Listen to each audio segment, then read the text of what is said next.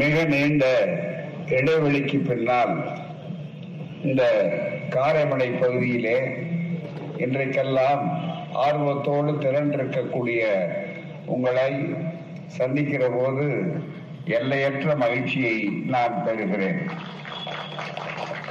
இந்த சிறப்பான பெரும்பயண பிரச்சார பரப்புரை கூட்ட நிகழ்ச்சிக்கு தலைமையேற்றிருக்கக்கூடிய திராவிடர் கழகத்தினுடைய மாவட்ட காப்பாளரும் எங்களால் அன்போடு முரட்டு சுயமரியாதைக்காரர் என்று அழைக்கப்படக்கூடிய அருமை நண்பர் சாலைவேம்பு சுப்பையன் அவர்களே இந்த நிகழ்ச்சியில வரவேற்பை ஆற்றிய காரமடை ஒன்றிய தலைவர் ஏ எம் ராஜா அவர்களே முன்னிலை ஏற்றிருக்கக்கூடிய மாவட்ட தலைவர் சீரிய செயல் வீரர் அடக்கத்தின் உருவம் தோழர் வேலுசாமி அவர்களே மாவட்ட துணைத் தலைவர் அன்பிற்கும் பாராட்டுவதற்கும் உரிய பாசமலர் ஆறுமுகம் அவர்களே மாவட்ட செயலாளர்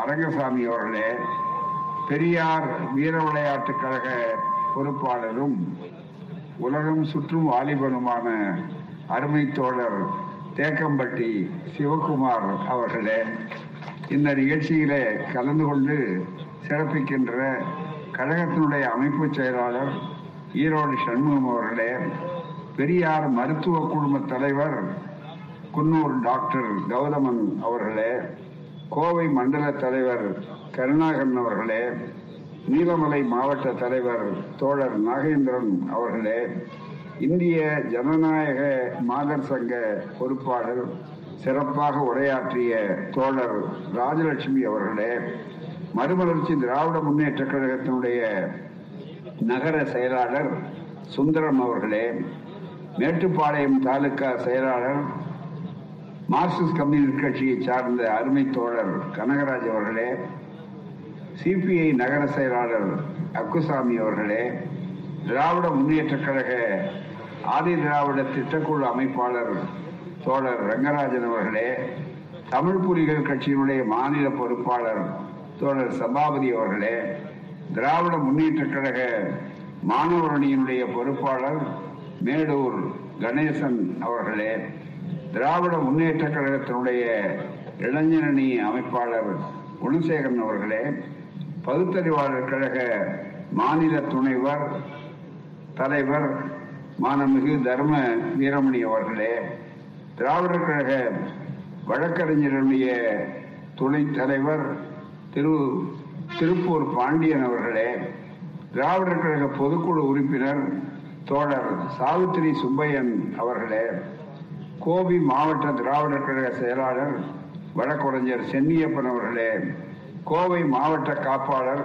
தோழர் கோவை சந்திரசேகரன் அவர்களே நன்றி உரை கூற இருக்கக்கூடிய கோவை மண்டல இளைஞரணி செயலாளர் தோழர் வீரமணி அவர்களே மாநில இளைஞரணி அமைப்பாளர் வழக்குரைஞர் கோவை பிரபாகரன் அவர்களே முஸ்லிம் முன்னேற்ற கழகத்தினுடைய பொறுப்பாளர் தோழர் முபாக் அலி அவர்களே முபாரக் அலி அவர்களே திராவிட மாநில கழக மாநில துணைச் செயலாளர் கோவை ராகுல் அவர்களே மேட்டுப்பாளையம் நகர தலைவர் தோழர் பழனிசாமி அவர்களே மேட்டுப்பாளையம் நகர செயலாளர் சந்திரன் அவர்களே தொடக்க உரையாற்றிய முனைவர் அதிரடி அன்பழகன் அவர்களே கழகத்தினுடைய பொதுச் செயலாளர் ஜெயக்குமார் அவர்களே அமைப்பு செயலாளர் அமை மாநில அமைப்பாளர் தோழர் குணசேகரன் அவர்களே மற்றும் இங்கே சிறப்பாக குழுமியுள்ள அனைத்து இயக்கங்களை சார்ந்த சான்றோர் பெருமக்களே தோழர்களே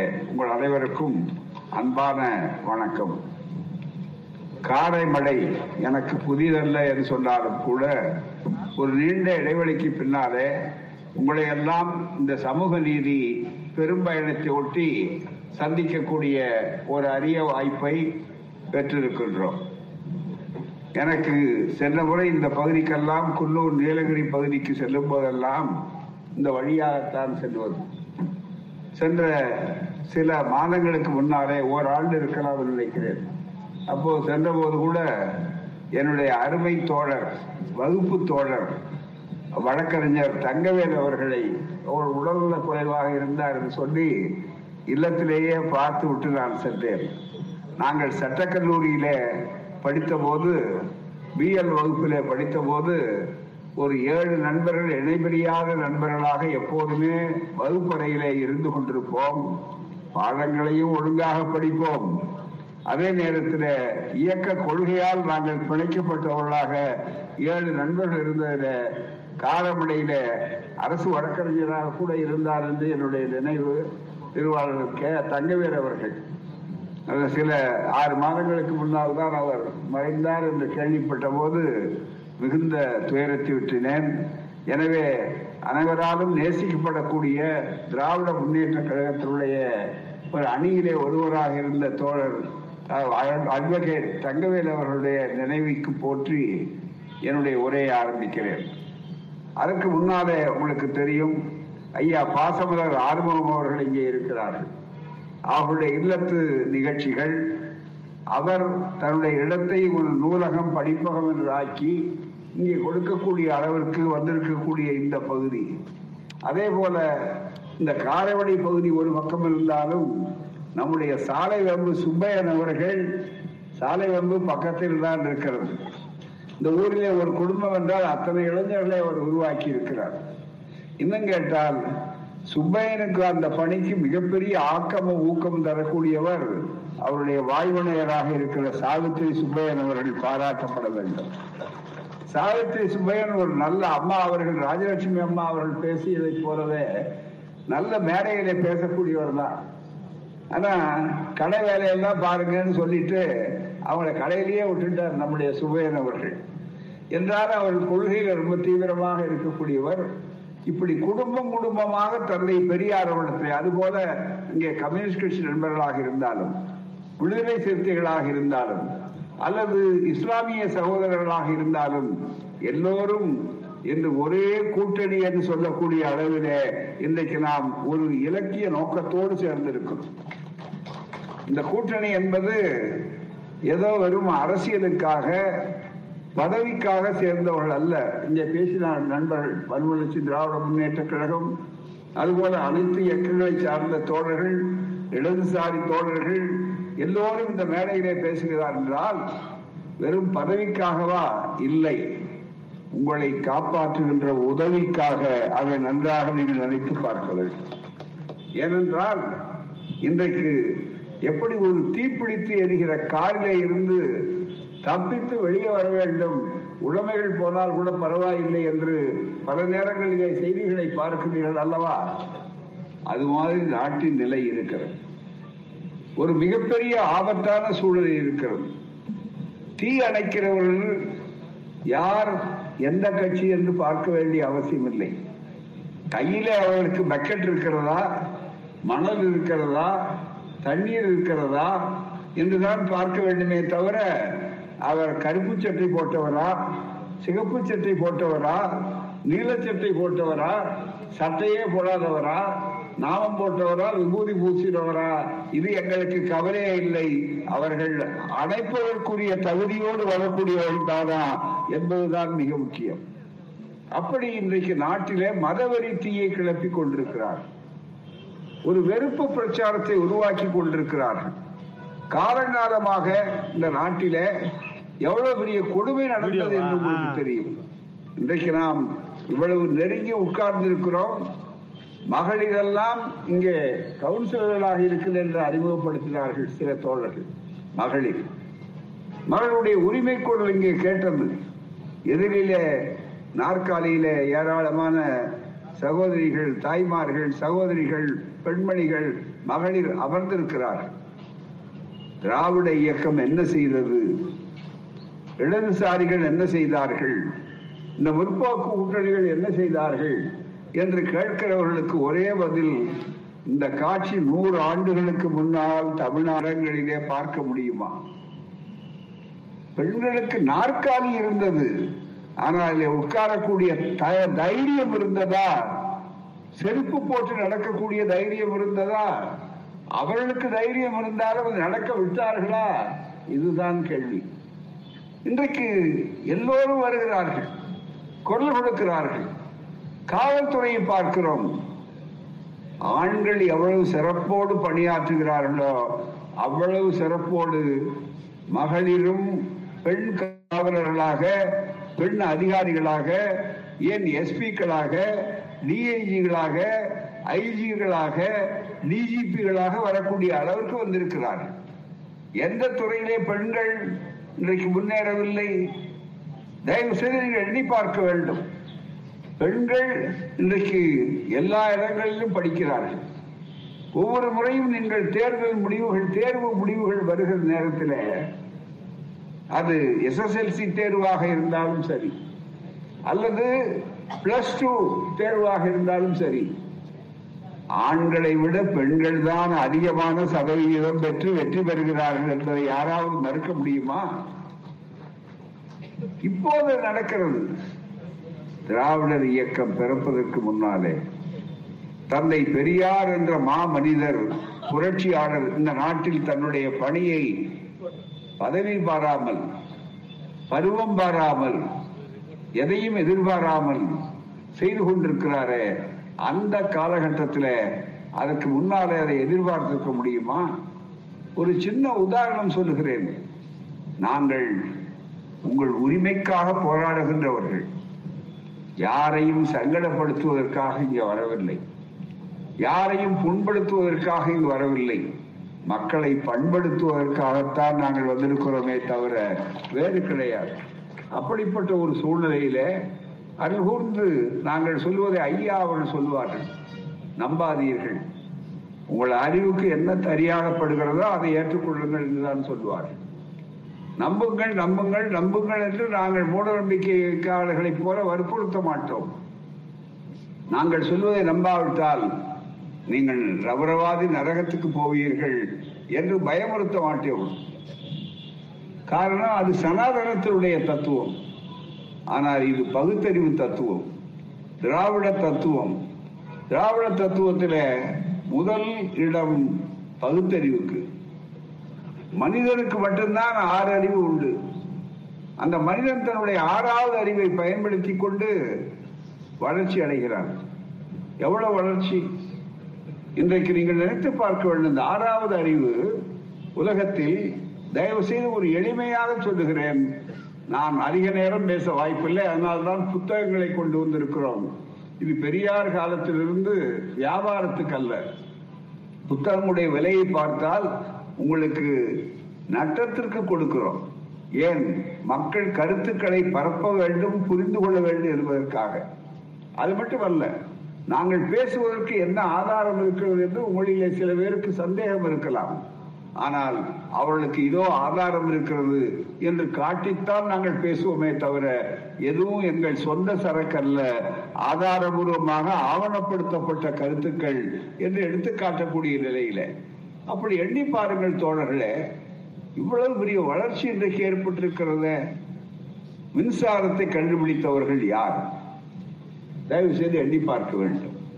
இன்றைக்கு மின்சாரம் ஒரு மணி நேரம் ஒரு ஊர்ல இல்லைன்னா நீங்கள் என்ன ஆகும்? நினைத்து பார்க்க வேண்டும். கடவுளுக்கே கூட மின்சாரம் என்பதற்கு அதுக்கு முன்னால காவலுக்கு தான் இருந்தது அகல் விளக்கு தான் இருந்தது. இன்றைக்கு அங்கேயும் விளக்கு தெரிகிறது. இன்னும் கேட்டார்கள். இப்போது திருவிழாக்களிலே கூட பார்த்தீங்கன்னா கடவுள் உருவங்களே மின்சாரத்தால் தான் கம்பிகளால் இணைக்கப்பட்டு வண்ண வண்ண கலர்களிலே. அது மாரியாத்தாளாக இருந்தாலும் காளியாத்தாக இருந்தாலும் அல்லது வேறு ஒரு பிள்ளையாராக இருந்தாலும் எந்த இதாக இருந்தாலும் செய்கிறார்கள். அது விஞ்ஞான விந்தை. ஆனால் அதற்கும் சனாதனத்துக்கு என்ன சம்பந்தம்? முப்பத்தி முக்கோடி தேவர்கள் நாற்பத்தி எண்ணாயிரம் ரிஷிகள் கிண்ணறர் கிம்பருடர் அட்டதிக்கு பாதவர்கள் இவர்கள் ஒருத்தருக்காவது ஒரு செல்போன் தெரியுமா? தயவுசெய்து நினைத்து பாருங்க இந்த நாட்டில் எண்ணி யாரையும் குறை சொல்லவில்லை. அவன் எப்படி இதை கண்டுபிடித்தான்? வெளிநாட்டுக்காரனை கண்டுபிடித்து இறக்குமதி செய்தான் நாம் பயன்படுத்திக் கொண்டிருக்கிறோம். இதை நான் இங்கு பேசுகிறேன். எட்டி நின்று கேட்கக்கூடிய தோழர்களுக்கு கூட இந்த ஒலி பெருக்கி அங்கே கேட்கிறது.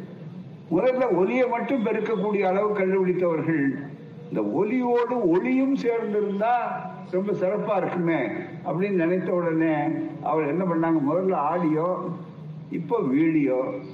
மிக முக்கியமா இந்த வீடியோ எந்த அளவுக்கு பயன்படுகிறது? தயவு செய்து நீங்க நினைத்து பாருங்கள்.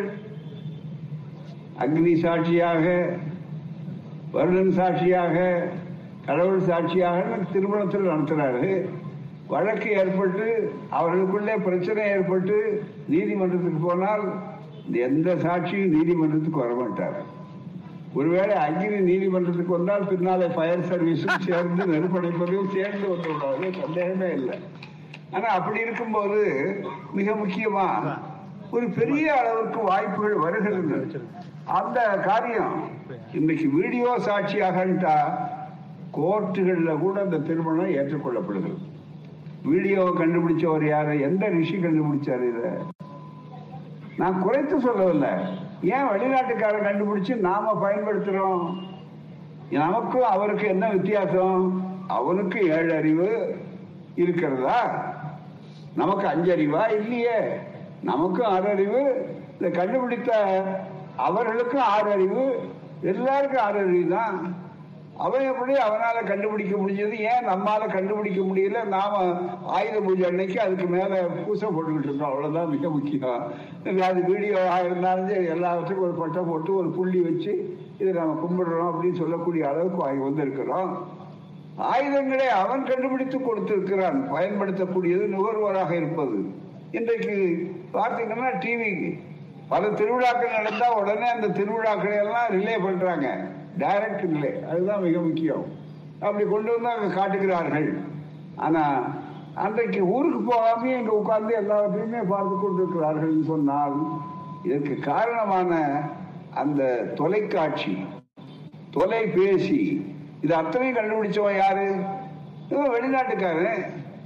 நமக்கு அறிவு இல்லையான்னா உண்டு. நம்மை விட அவர்கள் பெரிய அறிவாளிகள் அல்ல. அவன் பயன்படுத்தினான் கண்டுபிடித்தினான். நான் பயன்படுத்தாதே இருப்பது அப்படியே இருக்க வேண்டும் என்று சொல்லி இங்கே சனாதனம் என்ற பெயராலே மிகப்பெரிய பழமை கூட்டத்திலே ஊறியதால்தான் சனாதன தர்மத்தை காப்பாற்ற வேண்டும் என்று சொல்லுகிறவர்களுக்கும் சமதர்மத்தை உருவாக்க வேண்டும் சொல்லுகிறவர்களுக்கு நடக்கிற கொள்கை யுத்தம் தான் இன்றைய நிலை. அதைத்தான் புரிந்து கொள்ள வேண்டும். திராவிட மாடல் ஆட்சின்னா திராவிட மாடல் ஆட்சி திராவிட மாடல் ஆட்சின்னு சொல்றார்களே. என்ன இந்த திராவிட மாடல் ஆட்சி அப்படின்னு சில பேர் பாசாங்குத்தனமா கேள்வி கேட்கிறாங்க. அல்லது எங்களை கேலி செய்கிற மாதிரி திராவிட மாடல் ஆட்சின்னா என்ன அப்படின்னு கேட்கிறார்கள். திராவிட மாடல் ஆட்சி என்றால் அதற்கு தந்தை பெரியாருடைய பிறந்த நாள் விழாவை ஒப்பற்ற சமத்துவ நாளாக ஆக்கிய நம்முடைய ஒப்பற்ற முதல்வராக இருக்கக்கூடிய இந்தியாவினுடைய நம்பர் ஒன் முதலமைச்சராக இருக்கக்கூடிய திராவிட மாடல் ஆட்சியினுடைய முதலமைச்சராக இருக்கக்கூடிய தளபதி மு க ஸ்டாலின் அவர்கள் சமூக நீதிக்கான சரித்திர நாயகர் அவர்கள் அறிவிக்கும் போது சொன்னார். பெரியார் பயன்படுத்திய சொல்லை மிக எளிமையாக மக்கள் மத்தியிலே சொன்னார். எல்லோருக்கும் புரியும்படி சொன்னார். சமூக நீதி பெரியார் வற்புறுத்தியது. சமூக நீதியை கடைபிடிப்பதுதான் திராவிட மாடல் ஆட்சியினுடைய மூல கொள்கை மிக முக்கியமாக. சமூக நீதிக்கு எதிராக யாரும் இங்கே இந்த அணியிலே இல்லை. சமூக அநீதி இருந்த காரணத்தினால்தான் சமூக நீதி தேவை என்ற அவசியம் வந்தது. ஆகவே அந்த அடிப்படையில் சொல்றோம். பிறகு சமூக நீதினா என்னன்னு கேட்டார். அனைவருக்கும் அனைத்தும். இவ்வளவுதான். ரெண்டே சொல்லுதான். ரொம்ப அதிகமா கிடையாது. அனைவருக்கும் அனைத்தும். எல்லாருக்கும் நாற்காலி போட்டா எல்லாரும் நாற்காலில் உட்காடுறாங்க ஒரு பத்து நாற்காலி தான் இருக்குன்னா என்ன ஆகும் நம்ம நல்லா நினைத்து பாருங்க. நேற்று கூட வாணியம்பாடியோ மற்றது ஒரு ஊர்ல ஒரு செய்தி வந்தது. திருப்பத்தூர் மாவட்டத்தில் இருந்து காலையில் ஒரு செய்தி வேதனையான செய்தி. யாரோ ஒருவர் இலவசமாக நாங்கள் இந்த சேலை கொடுக்குறோம் அப்படின்னு சொன்ன உடனே அதுக்கெல்லாம் நீங்க முதல்லயே வந்து டோக்கன் வாங்கி கொள்ளுங்கன்னாங்க. அது முண்டி அடிச்சுட்டு போய் நாலு மூதாட்டிகள் நாலு வயசான பெண்கள் பாவம் உயிர் விட்டிருக்கிறார்கள் வந்தது. என்ன காரணம்? இருக்கிறத விநியோகம் பண்ணும்போது ஒழுங்கா விநியோகம் பண்ணா வரிசை நின்று அவரவர்களுக்கு உரிய இடம் அவரவர்களுக்கு உண்டு இவ்வளவு பேர் தான் என்று சொன்னா அது உண்டு. இதுதான் சமூக நீதி. அனைவருக்கும் அனைத்தும் எல்லாருக்கும் கிடைக்கணும். இன்னும் கேட்டால் யாரையும் விடுவ சொல்லவில்லை.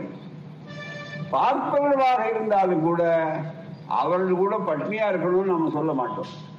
அவர்கள் கூட இடம் கொடையா இடம் கொடுக்க கூடாதுன்னு சொல்றது என்னுடைய கொள்கை அல்ல. திராவிட மாடல் ஆட்சியினுடைய கொள்கை அல்ல. அவர்கள் மூணு சதவீதம் இருந்தா மூணு சதவீதத்தை எடுத்துங்க. ஆனா நூறு சதவீதமும் எங்களுக்கு தான் சொல்லாதீங்க. அதுதான் இப்ப போராட்டம். வேற ஒண்ணும் இல்லை வகுப்புரிமை சமூக நீதினா என்ன? எல்லாமே எங்களுக்கு தான் ரொம்ப சாதாரணமா தாய்மார் இருக்கிறீர்கள் உங்களுக்கு புரிய வைக்க வேணும்னா சமூக நீதியெல்லாம் ஒன்றும் பெரிய அதுக்கு சங்கடப்பட வேண்டியதில்லை. விருந்து சமைச்சிருக்கோம். எல்லாருக்கும் கிடைக்கிறதுக்காக தான் வகுப்பு உரிமை என்பதை ஆயிரத்தி தொள்ளாயிரத்தி இருபத்தி எட்டுல திராவிடர் ஆட்சி தென்னிந்திய நல உரிமை சங்கம் என்று சொல்லி ஆரம்பித்தது திராவிடர் இயக்கம் ஜஸ்டிஸ் கட்சி. அன்றைக்கு தியாகராயர் டாக்டர் நாயர் நடேசனார். இப்படியெல்லாம் உருவாக்கிய அந்த காலகட்டத்தில் வணக்கல் அரசர். இவர்களெல்லாம் ஆட்சியை அமைத்தார்கள். அமைத்த நேரத்தில் அந்த மக்கள் படிக்காம நம்ம மக்கள் இருந்தார். ஏன்னா படிப்பு படிப்பு தானே அறிவுக்கு அடிப்படை. கல்வி தானே மிக முக்கியம். ஒரு நாட்டில் ஒரு மதம் ஒரு சனாதன தத்துவம் படிக்காதே இப்படி சொன்னவர்கள் எங்கேயாவது உண்டா? படிக்காதே. அதுவும் மக்கள்ல ஒரு சாரார் மட்டும் படிக்கட்டும். உயர்ந்த ஜாதிக்காரர் மட்டும் படிக்கட்டும். மற்றவர்கள் எல்லாம் கீழ் ஜாதிக்காரர்களுக்கு படிப்புரிமையே கிடையாது. ரகசியமா கூட அவர்கள் படிக்க கூடாது. மீறி படித்தா அவர்கள் நாக்க இருக்கணும் மீறி படித்தால் படிப்பதை காதால் கேட்டால் அந்த காலத்துல வேதம் தான் அறிவு. வேதங்கிற வார்த்தைக்கு அறிவுன்ற அர்த்தம். மிக முக்கியமா. அன்னைக்கு இது மாதிரி டெக்ஸ்ட் புக்ல கெமிஸ்ட்ரி பிசிக்ஸ் அதெல்லாம் கிடையாது. அது ஒருத்தர் சொல்லி இன்னொருத்தர் கேட்கறது தான். அது கூட எழுதாக்கழவின்னு சொல்லுவார்கள். அது அப்ப அச்சு வரல. அச்சு வெள்ளக்காரன் தான் கண்டுபிடிச்சான். அதுக்கு பிறகுதான் எல்லாமே பரவுச்சு. புத்தகமே அவன் தான் கொடுத்தான். மிக முக்கியமா. அதுக்கு முன்னால் நமக்கு ஓலைச்சுவடி தான் இருந்தது. ஆனா அந்த ஓலைச்சுவடியில கூட வேதங்கள் பதிவாகல. அதனாலதான் எழுதா கிழவி என்று வேதத்துக்கு பெயர். உபாத்தியாயன்ற வார்த்தை சொல்ற மாதிரிங்க சமஸ்கிருத வார்த்தை. அத்தியாயனம்னா ஒருத்தர் சொல்றது அதை இன்னொருத்தர் கேட்டு அது திரும்பி சொல்றது. உபாத்தியாயர்னா அவர் வந்து சொல்றதை கேட்டு மாணவர் சொல்லணும். அதுதான் குருகுலத்தில் இருக்கக்கூடிய தத்துவம் மிக முக்கியமா. அப்படிதான் இருந்தது. அதுல என்ன எழுதி வைத்திருக்கிறார்கள்? அதனாலதான் நாங்க புத்தகம் போட்டு கொண்டு இருக்கோம் இது மனு தர்ம சாஸ்திரம். இந்த மனு தர்ம சாஸ்திரத்துல முதலாவது அத்தியாயத்துல என்ன எழுதுகிறார்? அந்த பிரம்மாவானவர் இந்த உலகத்தை காப்பாற்றும் பொருட்டு தன் முகம் தோல் தொடை பாதம் இவைகளின்று உண்டான மக்களை பிராமண சத்திரிய வைசிய சூத்திர என்று நாலு ஜாதியாக பிரித்தார். மேல் மூன்று வருடத்தாருக்கும் படிக்கிற உரிமை உண்டு. குறிப்பா பார்ப்பவர்களுக்கு தான் படிக்கிற உரிமை உண்டு. அதுக்கு அடுத்தது உண்டு என்று சொல்லி என்ன செய்தாலும் சூத்திரர்களுக்கு படிப்பை கொடுக்க கூடாது. அதே மாதிரி எந்த ஜாதி பெண்களாக இருந்தாலும் அது உயர்ந்த ஜாதி பெண்களாக இருந்தாலும் பெண்கள் படிக்க கூடாது. பெண் குழந்தைகளுக்கு எந்த உரிமையும் கிடையாது. இதுதானே உன் சனாதன தர்மம்? எங்களுக்கு என்ன தனிப்பட்ட முறையில வெறுப்பு? உன்னுடைய சனாதன தர்மம் என்பது எக்காலத்திலும் சொல்லக்கூடிய இடத்துல அங்கே பழமை அப்படியே பாதுகாக்கணும். அதுல இருந்து வரக்கூடாது.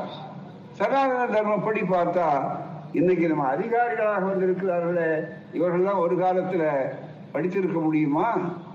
நம்ம பெண்கள் கலெக்டர்களாக இருக்கிறார்கள் இன்றைக்கு. எந்த துறையில பெண்கள் வக்கீல்களாக இல்லையா? நீதிபதிகளாக இல்லையா? உச்ச நீதிமன்றத்தில் இல்லையா? அது உயர் ஜாதி பெண்களா? மற்ற ஜாதி பெண்களா? அது வேற செய்தி. ஆனால் பெண்களே படிக்க கூடாதுன்னு சொன்ன நேரத்தில் பெண்களும் படிக்க வேண்டும். இன்னும் கேட்டால் பெண்கள் படித்தால்தான் அந்த குடும்பமே முன்னேறும் என்று சொல்லிக் கொடுத்த தத்துவம் தான் திராவிட தத்துவம். அதை சொல்லிக் கொடுத்தவர் தான் தந்தை பெரியார் அவர்கள். அதனால்தான் இந்த நாட்டில் பெண் கல்வி பெண் கல்வி என்பது எல்லா இடத்திலும் இருக்கிறது.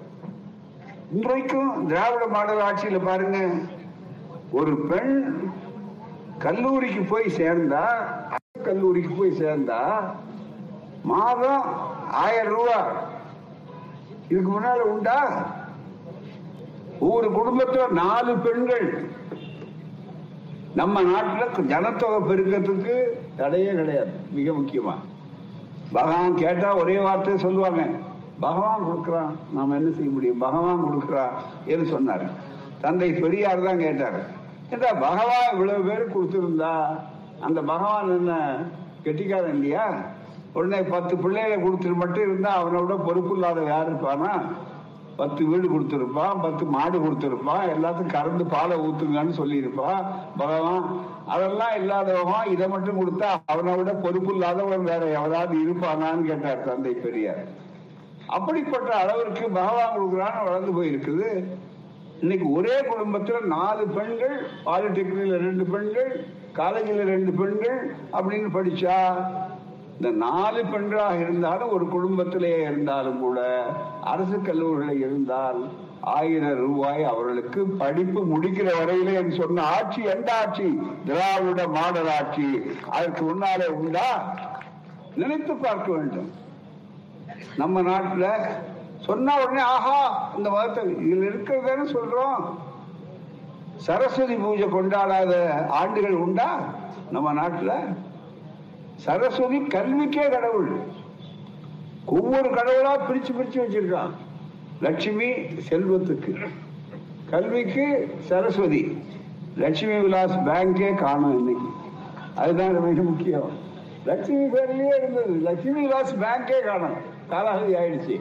லட்சுமி பேர்ல வச்ச உடனே நிறைய வரும் நிறைய வரும் அப்படின்னு சொன்னான் அது எப்படியே இருக்கட்டும். அது முக்கியம் அல்ல. ஆனால் இன்றைக்கு தோழர்களே திராவிட மாடல் ஆட்சியினுடைய விளைவு என்னன்னா இன்றைக்கு பெண்கள் எவ்வளவு படித்திருக்கிறார் எவ்வளவு பெரிய அளவுக்கு முன்னேறி இருக்கிறார்கள்? ஒரு பெண் கல்லூரிக்கு போயிட ஏன்? ஹைஸ்கூலோட நிக்க கூடாது பத்தாவது போச்சா படிக்க போதும். உடனே ஒரு கல்யாணம் பண்ணு. உடனே அது பருவம் அடைஞ்சுதா? மஞ்சள் நீராட்டு முடிஞ்சுதா? உடனே அது ஆறலே என்னன்னு உடனே மாப்பிள்ளைய பாரு. படிக்க கூடாது அதுக்கு மேல விட்டு வைக்கக்கூடாது என்று இருந்த அந்த பழைய மனப்பான்மைக்கு விடை கொடுத்து இப்போது பெண் படித்திருக்கிறார் என்று சொல்லக்கூடிய அளவிற்கு குழந்தைகளை வந்து என்கிட்ட வந்து கையெழுத்து வாங்குவாங்க சின்ன பிள்ளைகள் பெண் குழந்தைகள். அந்த பிள்ளைகளை நான் கேட்பேன் அடுத்து என்னவா ஆக போற? சின்ன குழந்தை. உடனே அது சொன்னோம் நான் கலெக்டர் ஆக போறேன். நான் டாக்டர் ஆக போறேன். இதுதானே இந்த சமுதாய மறுமலர்ச்சி. இதை செய்ததற்கு பெயர் தான் திராவிடர் இயக்கம். இதை நடைமுறைப்படுத்துகிற ஆட்சி தான் திராவிட மாடல் ஆட்சி. ஒரு ஒரு குடும்பத்துல நாலாயிரம் நாலு பிள்ளைன்னா நாலாயிரம் ரூபாய் ஒரு மாதத்துக்கு. ஒரு ஆண்டுக்கு பன்னெண்டாயிரம் ரூபாய் பன்னெண்டாயிரம் ரூபாய் இத்தனைக்கும் போன ஆண்டார்களே அவர்கள் கஜானாவை காலி பண்ணிட்டு போயிட்டாங்க. பூராமே கடனை நிறைய வச்சுட்டு போயிட்டாங்க. ஒரு பக்கம் கடனை திருப்பி கொடுக்கணும். கடனுக்கு வாங்கின கடனுக்கு வட்டியை அதிகப்படுத்தி வச்சு வழிய வட்டியை கட்டணும். இப்படி ஒவ்வொரு துறையிலும் நம்ம நாட்டில் இருக்கிற வளர்ச்சி வரணும். நம்ம எல்லாருக்கும் வரணும். எல்லா பிள்ளை அதுல ஏதாவது ஜாதி வேறுபாடு இருக்கிறதா? தயவு செய்து நீங்கள் நினைத்து பார்க்க வேண்டும். ஏன்னா நம்ம பெண்கள் நம்ம வீட்டு பெண்கள் தந்தை பெரியார் சொன்னார் ஒரு குடும்பத்துல ஒரு பெண் படித்தா அது நாலு பேர் படித்ததுக்கு சமம். காரணம் என்ன? அவர்கள் மற்றவர்களுக்கு சொல்லிக் கொடுப்பார்கள்.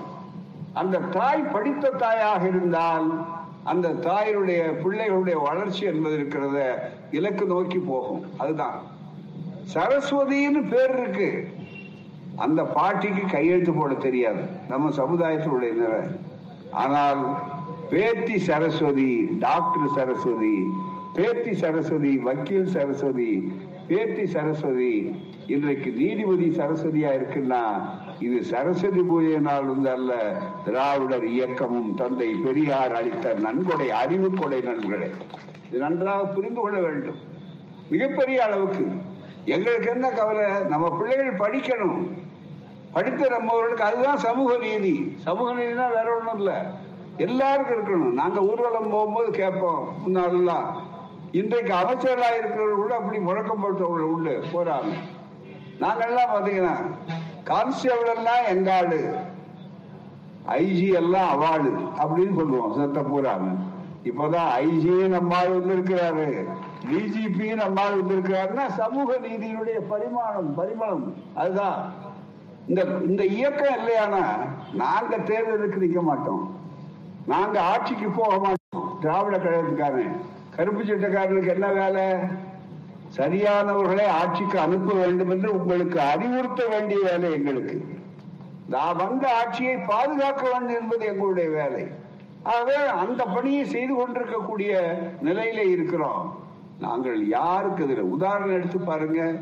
மிகப்பெரிய ஒரு வாய்ப்பு சாதாரணமான நம்முடைய அல்ல தோழர்களே ஒன்றை உங்களுக்கு சொல்ல வேண்டும். சமூக நீதி இந்த இடஒதுக்கீடு அறுபத்தி ஒன்பது சதவிகிதம் இங்கே. அதுல பெண்கள் ஆண்கள் எல்லாருக்கும் வாய்ப்பு உண்டு. அறுபத்தி ஒன்பது சதவீதம் இந்தியாவில வேற எந்த மாநிலத்திலாவது இடஒதுக்கீடு பிற்படுத்தப்பட்டவர்களுக்கு தாழ்த்தப்பட்ட எஸ்சி எஸ்டி என்று சொல்லக்கூடியவர்களுக்கு ஓபிசி என்று சொல்லக்கூடியவர்களுக்கு அறுபத்தி ஒன்பது சதவீதம் படி இடஒதுக்கீடு கொடுக்கணும். ஏன்? காலங்காலமாக நாங்கள் பசிய பக்காரர்களா இருந்தோம். உத்தியோக வேலைக்கு போகல. எங்க ஆட்கள் வெறும் டவாலி போட்டு இருந்தாங்க. அதுதான் மிக முக்கியம். அதுக்கு முன்னால் அந்த வாய்ப்புகள் கிடையாது கூறாம. இன்றைக்கு இந்த அறுபத்தி ஒன்பது சதவீத இடஒதுக்கீடு இருக்கிற காரணத்தால் தான் வருகிறது.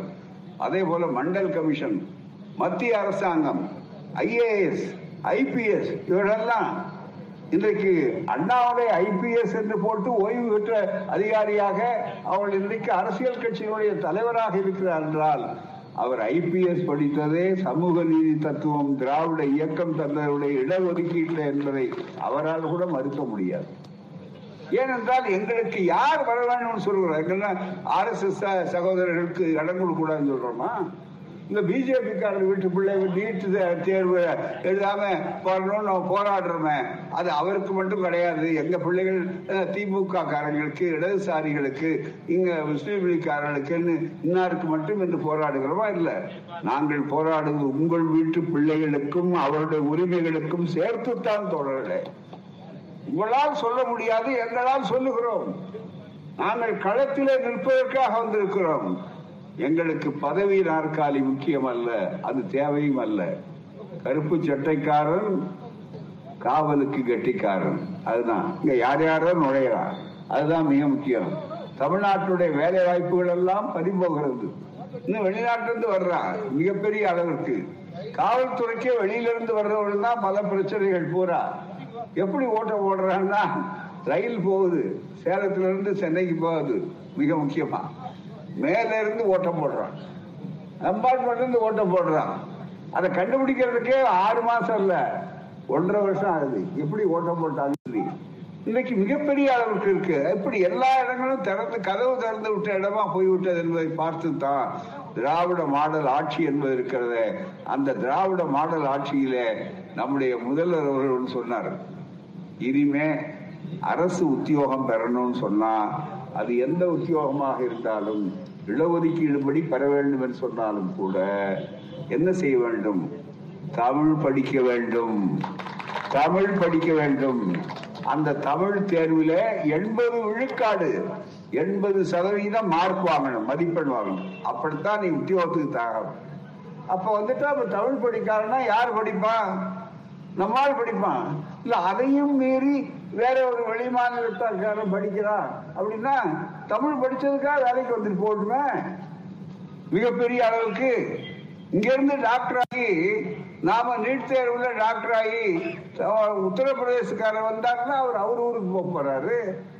ரெண்டாவது இந்த ஊர்ல வேலை செஞ்சா நோயாளிக்கு என்னன்னு இவரு கேட்கறது அவருக்கு புரியாது அவர் கேட்கறது இவருக்கு புரியாது. என்ன நோய் தெரியாம பிரிஸ்கிரிப்ஷனை எதை எழுதி கொடுக்குறாருன்னு யாருக்குமே தெரியாத வயிற்று வலிக்கு காது வலி மருந்து கொடுத்தாருன்னா என்ன பண்ண முடியும்? நினைச்சு பார்க்க வேண்டாமா? ஆகவே நண்பர்களை நீங்கள் நன்றாக சிந்தித்து பார்க்க வேண்டும். இந்த இயக்கம் சமூக நீதிக்காக. அதே போல நண்பர்களை அடுத்தபடியாக மாநிலங்களுடைய உரிமை. நீங்கள் ஒன்றரை ஆண்டுகளுக்கு முன்னாலே திராவிட முன்னேற்ற கழக தலைமையில் இருக்கக்கூடிய மதச்சார்பற்ற ஜனநாயக கூட்டணிக்கு வாக்களித்தீர்கள். அதன் காரணமாகத்தான் காங்கிரஸ் பேர் இயக்கம். அதே போல அடுத்தபடியாக விடுதலை சிறுத்தைகள். அதற்கு அடுத்தபடியாக மனிதநேய மக்கள் குழு மற்ற மற்ற அமைப்புகள். இன்னும் இது மறு வாய்ப்புகள் அத்தனையும் எடுத்து சொல்லி இங்கே தோழர்கள் எல்லாவற்றிலும் வெற்றி பெற்றிருக்கிறார்கள். உள்ளே போயிருக்கிறார்கள். அவர் சட்டமன்றத்தில் மசோதாக்களை நிறைவேற்றுகிறார்கள். ஆட்சி எதுக்காக அந்த ஆட்சிக்கு நாம் வாக்களித்து மெஜாரிட்டி வந்தார்கள்? எதிர்கட்சியாக அமர்ந்திருக்கிறவர்கள் ஆளுங்கட்சியாகவும் இருந்தவர்கள் உங்களாலே எதிர்கட்சியாக அவர்களுக்கு அந்த தகுதியை கொடுத்து வைத்திருக்கிறீர்கள். அவரவர்கள் அவருடைய கடமையை செய்ய வேண்டாமா? எதிர்கட்சிக்காரர்கள் சொல்லும் போது பதில் சொல்லுகிறார் முதலமைச்சர். அவர் நீங்கள் பேசவே கூடாதுன்னு சொல்லவில்லை. இன்னும் கேட்டால் எதிர்கட்சி எம்எல்ஏக்களுக்கு கூட அவர்களுடைய தொகுதிக்கு என்ன வேண்டுமோ? அது அத்தனையும் செய்ய வேண்டும். ஆட்சி என்பது பாரபட்சம் காட்ட வேண்டியது அல்ல என்ற பொது நிலையில இருந்து செய்வதுதான் திராவிட மாடல் ஆட்சியினுடைய தனி தத்துவம் அதையும் செய்கிறார். ஆனால் அதே நேரத்தில் நண்பர்களே நீங்கள் எண்ணி பார்க்க வேண்டும் இன்றைக்கு என்ன சூழ்நிலை? மிகப்பெரிய அளவிற்கு மக்களால் தேர்ந்தெடுக்கப்பட்டிருக்கிற ஒரு ஆட்சி. எப்படி ஆட்சி செய்ய முடியும்? ஒரு பக்கத்தில் நான் சொன்ன மாதிரி கஜானா காலி அதை நிரப்புறதுக்கு என்ன செய்ய முடியுமோ அதை செய்கிறார்கள். இன்னும் கேட்டால் நமக்கு விற்பனை வரி மூலமா கிடைக்கிற பணத்துக்கே நாம பணத்தை அவங்க வசூல் பண்ணிக்கிட்டு டெல்லியை போய் நாம சீக்கிரம் கொடுங்க சீக்கிரம் கொடுங்க எங்க பக்கம் சீக்கிரம் கொடுங்க என்று கேட்க வேண்டிய கட்டத்தில் இருக்கிறோம். கடன் வாங்கித்தான் நடத்தக்கூடிய அளவில் இருக்கிறார்கள். கடனுக்கு வட்டி கொடுத்து கொண்டிருக்கிறார்கள். இப்படிப்பட்ட ஒரு சூழ்நிலை நடந்து கொண்டே இருக்கக்கூடிய ஒரு காலகட்டத்தில் மிக முக்கியமாக இவர்களை பொறுத்தவரையில ஆட்சியை பொறுத்தவரையில அதையும் கண்காணித்துக் கொண்டு நல்ல சட்டங்களை நிறைவேற்றுகிறார். அம்மையார் அவர்கள் சொன்னார்கள். இந்த சூதாட்டம் நல்ல அழகா சொன்னாங்க. தெளிவா. நாங்க சொன்ன உடனே ஐயோ இந்து மதத்தை பத்தி பேசுறாங்கம்பாங்க அவங்க நல்ல வாய்ப்பா. அதான் அவங்க சொன்னாங்க. அதுதான் திரௌபதியை பத்தி சொன்னாங்க.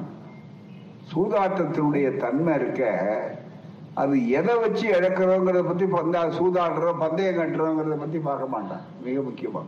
அதனாலதான் திருவள்ளுவர் ரொம்ப அழகா ஒரு குரல்ல ரொம்ப அழகான ஒரு குரல்ல சொல்றாரு. ஓமை சொல்லும் போது மற்றெல்லாம் ஒரு முயற்சி தோல்வி அடையும் போது சரிப்படைஞ்சு இந்த முயற்சி வேண்டாம்னு போயிடுவாங்க. எதிர்ப்பு.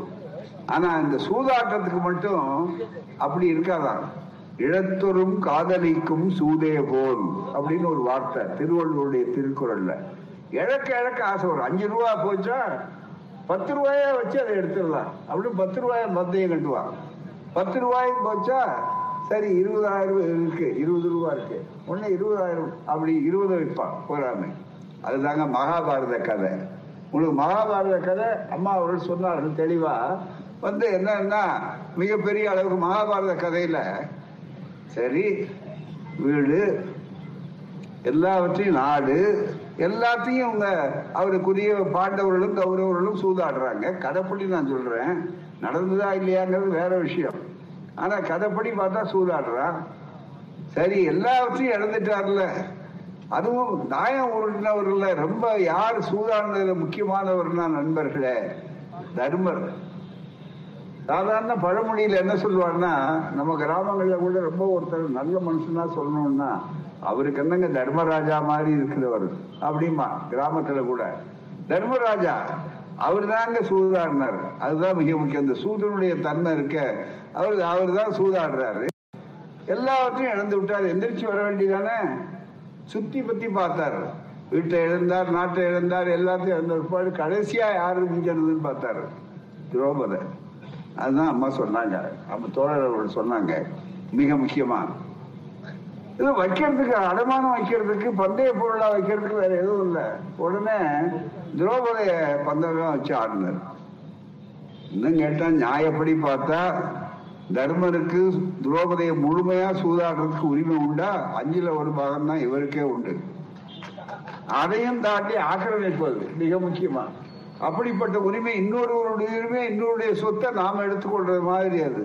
அதையும் தாண்டி சூதாடி இருக்காரு அன்றைக்கு நாடு போச்சுன்னு அதுதானே கதையே. இன்றைக்கு ஆன்லைன் சூதாட்டம் விஞ்ஞானம் நான் சொன்ன முதல்ல விஞ்ஞானம் சில நல்ல காரியங்களும் செய்திருக்கு. ஆனா அது எப்படி பயன்படுத்துகிறோங்கிறத பொறுத்தது. இன்னைக்கு ஆன்லைன்ல பல விஷயங்கள் நடக்குது. சூதாட்டமும் ரம்மி விளையாட்டு அல்லது சீட்டு விளையாட்டு பந்தய விளையாட்டுன்னு சூதாட்டமும் அங்க இருக்கு. அதான் அவர் சொன்னார்கள். எத்தனை துறையிலே? காவல்துறையில வேலை செய்யறாரு அவர் சூதாடுறாரு. டாக்டரா இருக்காரு. அவர் யாரோ இல்ல பணம் சம்பாதிக்கணும்னு ஒரு மனிதனுடைய இயல்பு. அது யாரையும் குற்றம் சொல்ல மாட்டோம். பதவிக்கு அதுக்கு சம்பந்தம் இல்லை. ஒரு மனதம் அவ்வளவுதான். அந்த மனதில் இருக்கக்கூடிய ஒரு ஆசை அதனுடைய தன்மை என்னன்னா எந்த பணம் கிடைச்சாலும் வைக்கிறோம்னா கடைசி நேரத்தை திருப்பி கொடுக்க முடியல. அவளும் இழந்தாள்னு சொல்லும்போது அவள் தற்கொலைக்கு ஆளாகிறார் எத்தனை தற்கொலை? விடாமல் நடந்து கொண்டே இருக்கிறது. இது முதல்ல நடந்த உடனே இப்ப இல்ல பழைய ஆட்சி இருக்கும் போதே எங்களை போன்றவர்கள் அதை எடுத்து சுட்டி காட்டி அதிமுக ஆட்சி இருக்கும் போதே இதற்கு ஒரு தனி சட்டம் கொண்டு வந்து தடை செய்யுங்கள் என்பதை வலியுறுத்தினோம்.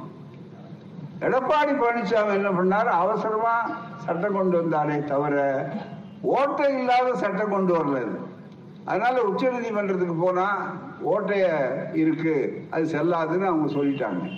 அதுக்கப்புறம் நம்ம ஆட்சி திராவிட மாடல் ஆட்சி வந்தது. ஸ்டாலின் அவருடைய முதலமைச்சராக இருக்கக்கூடிய ஆட்சி. உடனே இவர்கள் அதை என்ன செய்தார்கள்? எதை எதையெல்லாம் உச்ச நீதிமன்றம் சுட்டி காட்டியதோ அதையெல்லாம் எடுத்து மாற்றி ஒரு உயர் நீதிமன்ற ஓய்வு பெற்ற நீதிபதி சந்துரு ஜஸ்டிஸ் சந்துரு அவருடைய தலைமையில் ஒரு குழு அமைத்து கருத்துக்கள்லாம் கேட்டு என்னென்ன ஓட்டை இல்லாத அளவுக்கு ஒரு சட்டத்தை நிறைவேற்றி ஒப்புதலுக்கு ஆளுநருக்கு அனுப்புனா எத்தனை மாதங்கள் ஆயிருக்கு? ஆளுநர் வீட்டில் ஊர்காஜி அடியில் ஊறிக்கிட்டு இருக்க மிக முக்கியமா? திருப்பி அனுப்ப வேண்டாமா? அரசியல் சட்டம் என் கையில் இருக்கு. அரசியல் சட்டப்படி அவருக்கு பரிசீலனை செய்கிற உரிமை உண்டு. என்ன செய்யணும் அவரு? ஒரு குறிப்பிட்ட அளவிற்கு இது சரியில்லைன்னா திருப்பி கேட்கணும். அது சில விளக்கம் கேட்டாரு சட்டம் வந்து சொல்லிட்டாரு. பின்ன ஏன் அதை அனுப்ப மாட்டேங்கிறாரு? இங்கதான் கவனிக்கும் நண்பர்களே மாநில உரிமைகள் தமிழ்நாட்டில் நாங்கள் ஆட்சிக்கு வர முடியாது. ஆட்சிக்கு வர முடியாதனால நாங்கள் என்ன செய்வோம்? கவர்னர் மூலமா ஆளுநர் மூலம் எங்கெங்கே எதிர்க்கட்சிகள் இருக்கிறதோ அங்கெல்லாம் ஒரு போட்டி அரசாங்கத்தை நடத்துவோம். அங்கெல்லாம் ஒரு இக்கட்டான சூழ்நிலையை உருவாக்கும் என்று சொல்லி பக்கத்தில் கேரளாவில் அதே நிலை மகாராஷ்டிரத்தில் அதே நிலை ஆந்திராவில் அதே நிலை. இன்னும் கேட்டால் இன்னும் மேற்கு வங்காளத்தில் அதே நிலை. அதை சன்னித்தனம் செய்தவருக்கு பரிசு கொடுக்கிற மாதிரி மேல் பதவி இது அவ்வளவு செய்யக்கூடிய அலையினால இன்றைக்கு நம்முடைய நாட்டில் ஆட்சியை எவ்வளவு சிறப்பாக நடத்தக்கூடிய ஆற்றல் இருந்தாலும் அந்த ஆளுமையினுடைய முழு வடிவம் பெறுவதற்குரிய வாய்ப்பை தடுக்காமல் தடுக்கிறார்கள். மாநிலங்கள் தானே மக்களை ஆளுகின்ற ஆட்சி. நேரடியாக மாநிலங்களுக்குத்தானே மக்கள் இருக்கிறார்கள். அதை புரிந்து கொள்ள வேண்டாமா? ஆனால் இதை அவர்கள் செய்கிறார்கள் என்று சொல்லும்போது நண்பர்களே இந்த பயணத்தினுடைய நோக்கம் மாநிலங்களுடைய உரிமைகள் காப்பாற்றப்பட வேண்டும். காரணம் மாநிலங்கள் தனி அல்ல. நம்மால் தேர்ந்தெடுக்கப்பட்டிருக்கிற ஆட்சியை நடத்த விடாமல் முட்டுக்கட்டை போட்டால் அது யாருக்கு அவமதிப்பு நண்பர்களே? ஸ்டாலினுக்கு அல்ல திமுகவுக்கு அல்ல கூட்டணி கட்சிகளுக்கு அல்ல. நமக்காக வாக்களித்த நம்மை அவமதிப்பது என்பதை புரிந்து கொள்ள வேண்டும். அதுதான் எண்ணி பார்க்க வேண்டும். இதோ அது ஏன் அப்படி நடந்து கொள்ளுகிறார்கள்? ஆர் எஸ் எஸ் என்பது ஒரு அமைப்பு. அதனுடைய அரசியல் பிரிவு தான் பாஜக. அந்த பாஜகவுக்கு ஜாதியை காப்பாற்றணும் மதத்தை காப்பாற்றணும். அந்த அடிப்படையில அரசியல் பிரிவு. ஆகவே அந்த கொள்கையை அவர் தான் நிறைவேற்றுவாங்க. மற்ற கட்சிகள் தேர்ந்தெடுக்கப்பட்டு அவர்கள் ஆட்சி அமைத்தால் அந்த கட்சிக்கு இன்னொருவர் மேலிருந்து சொல்றது கிடையாது. ஆனா பாஜக என்பது ஆர் எஸ் எஸ் அரசியல் பிரிவு. அவ்வளவுதான். உத்தரவு அவங்க போடுவாங்க செயல்பட வேண்டியது. இந்த உத்தரவுக்கு தத்துவ புத்தகம் எது? இதுதான் கோல்வால்கர். இவர் தான் ஆர் எஸ் எஸ் முக்கிய தத்துவ கர்த்தா. அவர் எழுதின புத்தகம் தான் ஞான கங்கை இங்க இந்த கொள்கையைத்தான் இப்போது இங்கே நடைமுறைப்படுத்துகிறார். அததான் போட்டி அரசாங்கம். ஜெயித்தாலும் விடக்கூடாது என்பதற்கு. நேரமில்லை சுருக்கமாக உங்களுக்கு ஒரு செய்தியை சொல்லுகிறேன். இதுல பாருங்க மாகாணங்கள் என்று இருந்தது இப்போ மாநிலங்கள் என்று ஆக்கியிருக்காங்க. மாநிலங்களே இருக்கக்கூடாது ஒற்றை ஆட்சி தான் இருக்கணும். ஒரே ஆட்சி அதுதான் சொல்றாரு. அதுலயும் பாத்தீங்கன்னா நம்ம பிரதமர் மோடி சொல்லும்போது ஒரே ஆட்சி ஒரே தேர்தல் ஒரே ரேஷன் கார்டு ஒரே மதம் ஒரே நாடு ஒரே பகுதி ஒரே உணவு எல்லாத்தையும் சொல்ல வேண்டிய அளவுக்கு வந்திருக்கிறார். ஒரே மதம் ஒரே கலாச்சாரம். என்ன மதம்? இந்து மதம். மற்ற சிறுபான்மை பற்றி எனக்கு கவலை இல்லை. இதுதான். இருந்தா இந்த கருத்தை ஏற்றுக்கொள்ளுங்கள். ஆர்எஸ்எஸ் தலைவர் சொல்றாரு இல்லாதவங்க நாங்க சொன்னதுதான் ஒப்புக்கொள்ளணும். இல்லைன்னா மூட்டை கட்டிட்டு போங்க. அப்படின்னு சொல்லக்கூடிய அளவுக்கு இருக்கிறார்கள். அப்ப மாநிலங்களே இருக்கக்கூடாது. இப்ப அததான் நேரடியாக செய்யாமல் மறைமுகமாக செய்கிறார்கள். நம்முடைய யாருக்கு அது பாதிப்பு? மக்களாகிய நமக்கு பாதிப்பு. தனிப்பட்ட ஒரு முதலமைச்சருக்கோ அல்லது அமைச்சர்களுக்கோ அல்லது கூட்டணி தோழர்களுக்கோ அமைப்பு அல்ல. இதோ இதோ ஒரே ஒரு செய்தி உங்களுக்கு சொல்லுகிறேன். இந்த புத்தகத்தில் எழுதுகிறார் மிக முக்கியமாக. இதை புரிந்து கொள்ள வேண்டும். என்னவென்றால் விஷ வித்துக்கள் இது மாநிலங்கள்லாம் விஷத்தை தூவுற வித்துக்கள் மாநிலங்கள் இல்லாம ஏது ஒன்றிய அரசு மத்திய அரசு ஏது?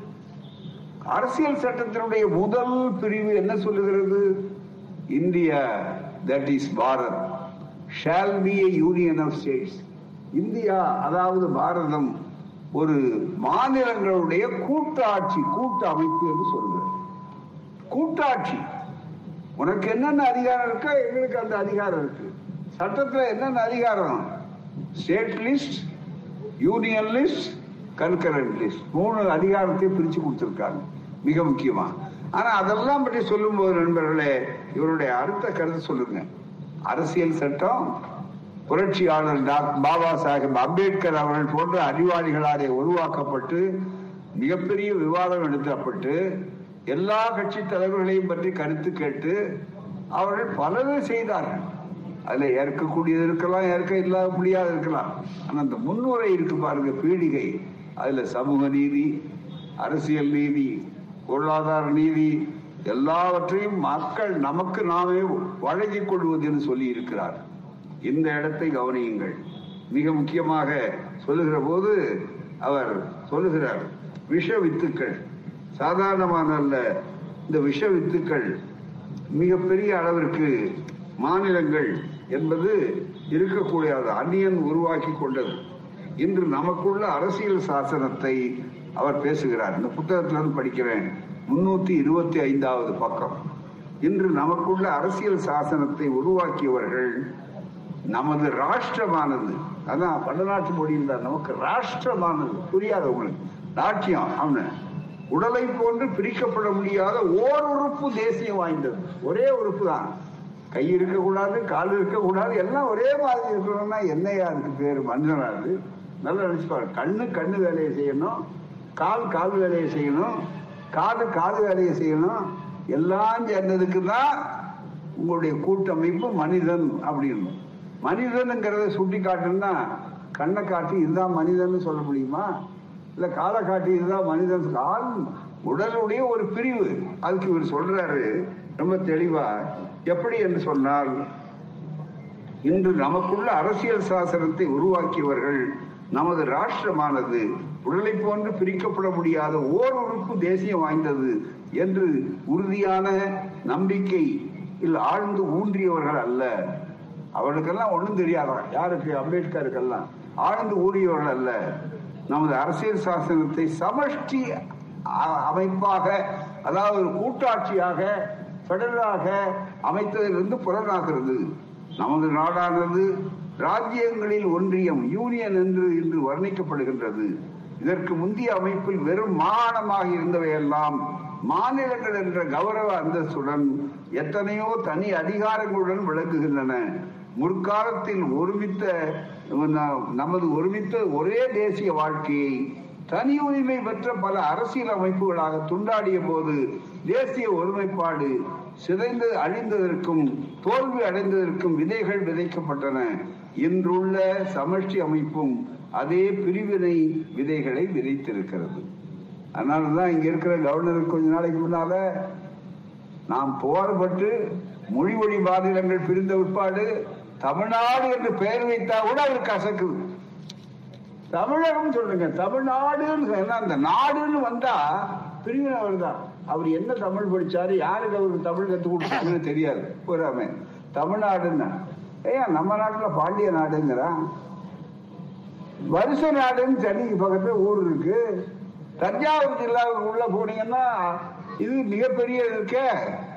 மிகப்பெரிய அளவுக்கு ஒவ்வொரு ஜில்லாவிலையும் நாடு நாடுன்னு பேர் இருக்க. மிக முக்கியமா ஒருத்த நாடு ஒக்க நாடு பாப்பா நாடு அதே நேரத்தில் எடகேடி ஒரு நாடு எத்தனை ஒவ்வொரு ஜில்லாலையும் நாடு நாடுன்னு இருக்கு.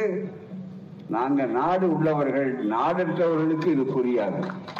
வந்தேர்களுக்கு இது புரியாது. அதுதான் ரொம்ப மிக முக்கியம்.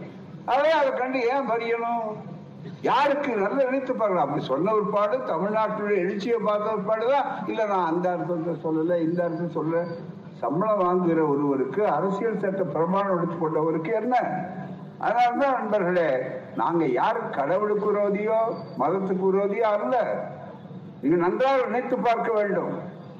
ஆழம் ஏன்னா மதம்ங்கிற வார்த்தைக்கே வெறின்னு அர்த்தம். திடீர்னு யானைக்கு நல்லா இருக்கிறவங்க யானைய நல்லா போவான். திடீர்னு எப்ப யானையை கண்டு எல்லாரும் ஓடுறான்? ஏன் ஓடுறீங்கன்னு நல்லா தானே யானை. இன்னும் கேட்டா பிள்ளையார் அவதாரங்களோட சொல்லி வச்சிருக்கோம் துதிக்கெல்லாம் வச்சிருக்கோமே ஏன் அதை கண்டு பயப்படணும்? நாம கும்பிடிக்கு தழுவ வேண்டியதானா இல்லைங்க எனக்கு மதம் பிடிச்சு போச்சுமா யானைக்கு மதம் பிடித்தாலே பயப்படக்கூடிய நிலையில மனிதனுக்கு மதம் பிடித்தால் அதனுடைய நிலை என்ன ஆகுது என்பதற்குத்தான் இந்த உதாரணம். இது நன்றாக நீங்கள் புரிந்து கொள்ள வேண்டும். எனவே அதனுடைய விளைவு தானே இன்னைக்கு பாருங்க. இன்னைக்கு என்ன பிரச்சனை? வேலை வாய்ப்பு நம்ம இளைஞர்களுக்கு இல்லை. படித்தவர்கள் யாராலும் படிச்சுட்டாங்க. ஆண்களா இருந்தாலும் பெண்களா இருந்தாலும் வேலை வாய்ப்பு ஒரு போலீஸ் வேலைக்கு கூட பாத்தீங்கன்னா ஒரு ரெண்டாயிரம் பேர் எடுக்கணும்னா ரெண்டு லட்சம் பேர் இதுக்கு வர்றாங்க. காரணம் என்ன? அது வர அது ஒரு வகையில முன்னேற்றம் தான் படிச்சிருக்காங்க. ஆனா அத்தனை இடம் இல்லையே. காரணம் என்ன? வேலை வாய்ப்புகள் குறைவா இருக்க. அந்த வேலை வாய்ப்புகளை பெரிதாக்கக்கூடிய திட்டங்கள் அரசனுடைய வேலை.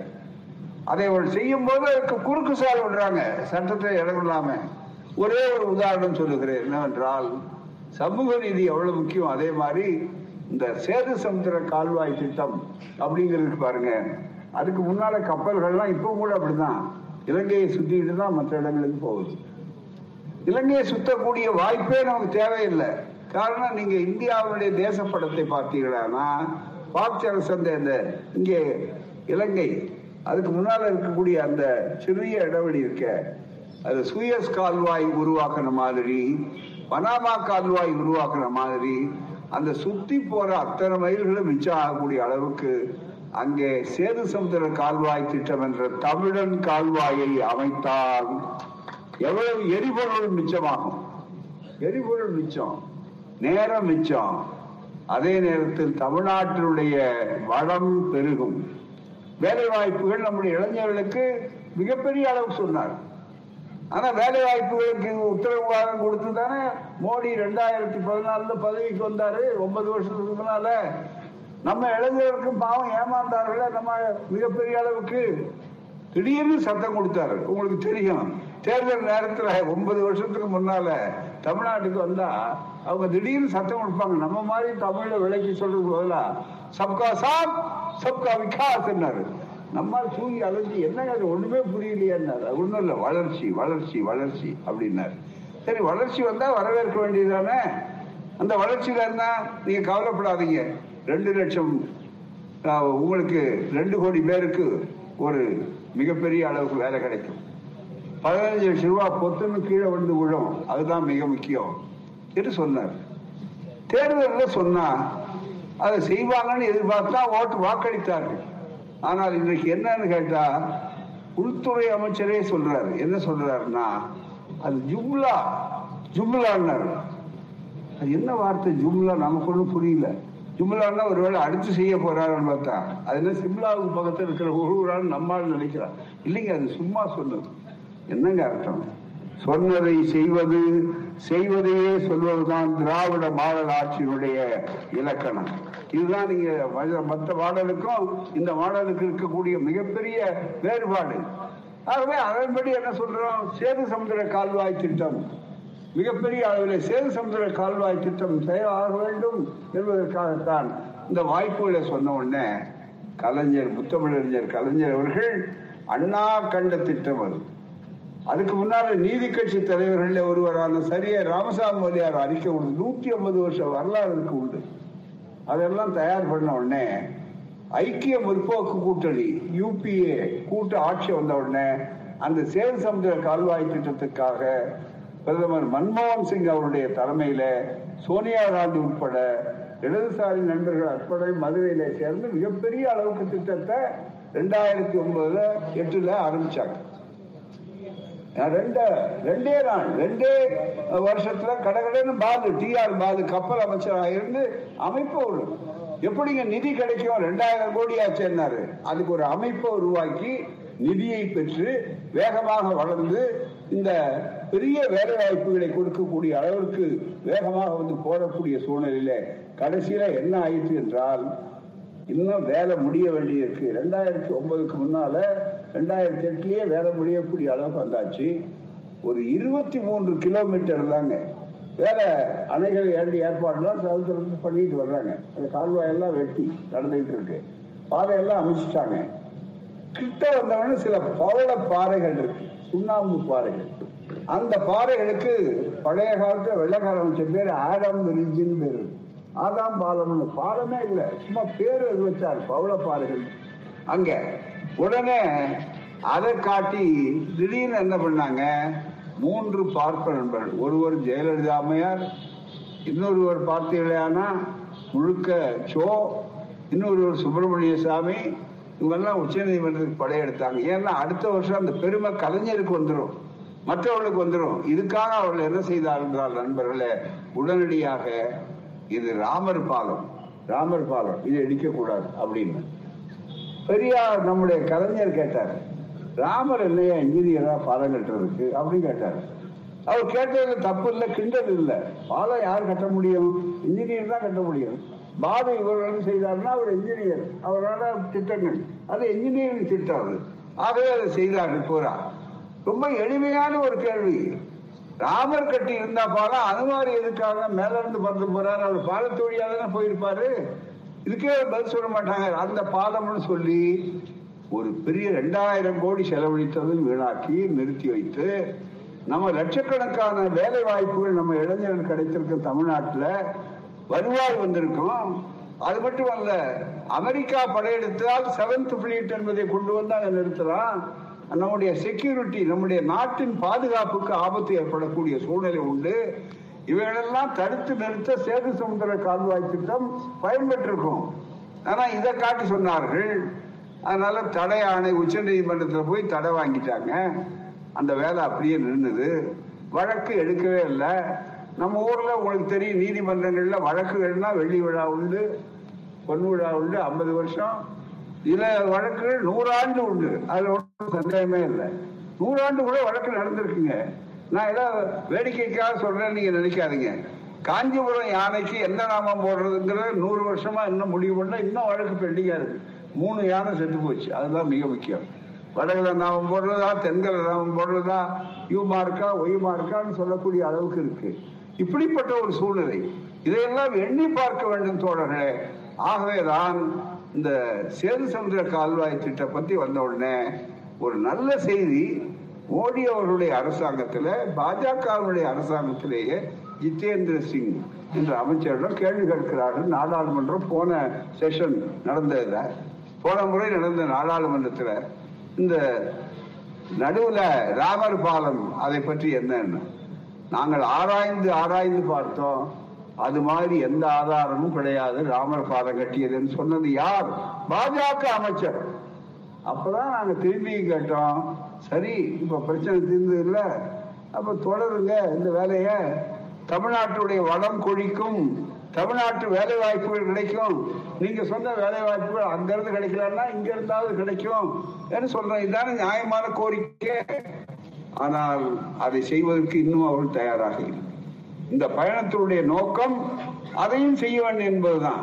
எனவே சமூக நீதி சில உரிமைகள் இது மாதிரி திட்டங்கள் இருக்கக்கூடாது குறுக்கே ஆளுநரை போன்றவர்கள் பயனெடுத்து ஒரு போட்டி அரசாங்கத்தை நடத்தி தடை செய்யக்கூடாது என்பதையெல்லாம் வைத்துத்தான் உங்கள் பிள்ளைகளுக்காக அவருடைய எதிர்காலத்துக்காக மிகப்பெரிய அளவு. இதே மாதிரி சென்ற முறை வந்து பேசணும் நீட் தேர்வு மசோதாவை கொண்டு வந்து அப்படியே போட்டிருந்தார். அதுக்கப்புறம் தபால்காரர் தானே உங்களுக்கு அது குடியரசுத் தலைவருக்கு தான் அனுப்பணும்னு சொன்ன உடனே தான் பிறகு அனுப்பி இன்னைக்கு குடியரசுத் தலைவர் போய் அதுல சில சந்தேகங்கள் கேட்டிருக்காங்க விளக்கம் சொல்லியிருக்காங்க. அதுக்குரிய நல்ல பலனும் நாம் எதிர்பார்த்து கொண்டிருக்கிறோம். ஆகவே நண்பர்களே இந்த பணி என்பது இருக்கிறது எங்களுக்காக அல்ல உங்கள் சந்ததிக்காக உங்கள் பிள்ளைகளுக்காக. நம் பிள்ளைகள் டாக்டராக வேண்டாமா? நம் பிள்ளைகள் பொறியாளராக வேண்டாமா? பொறியாளராக படித்து இன்ஜினியராக படித்த பிள்ளைகள் வேலை வாய்ப்பு பெற வேண்டாமா? எனவேதான் இது போன்ற திட்டங்களை தமிழ்நாடு சொல்லுகிறது. திராவிட வாடராட்சி சொல்லுகிற என்பதற்காக கட்டை போடாதீர்கள். மக்களை திரட்டுவோம். வெற்றி கிட்டும் வரையில் போராடுவோம். போய மாட்டோம் சொல்வதற்குத்தான் இந்த பயணம் ஆதரவு கொடுத்தவங்க அத்தனை பேருக்கும் தோழமை கட்சி அன்பர்களுக்கும் நன்றி வணக்கம். வாழ்க பெரியார் வளர்க பெரிய தமிழ்நாடு வளர்க திராவிட மாடல் ஆட்சி நன்றி வணக்கம்.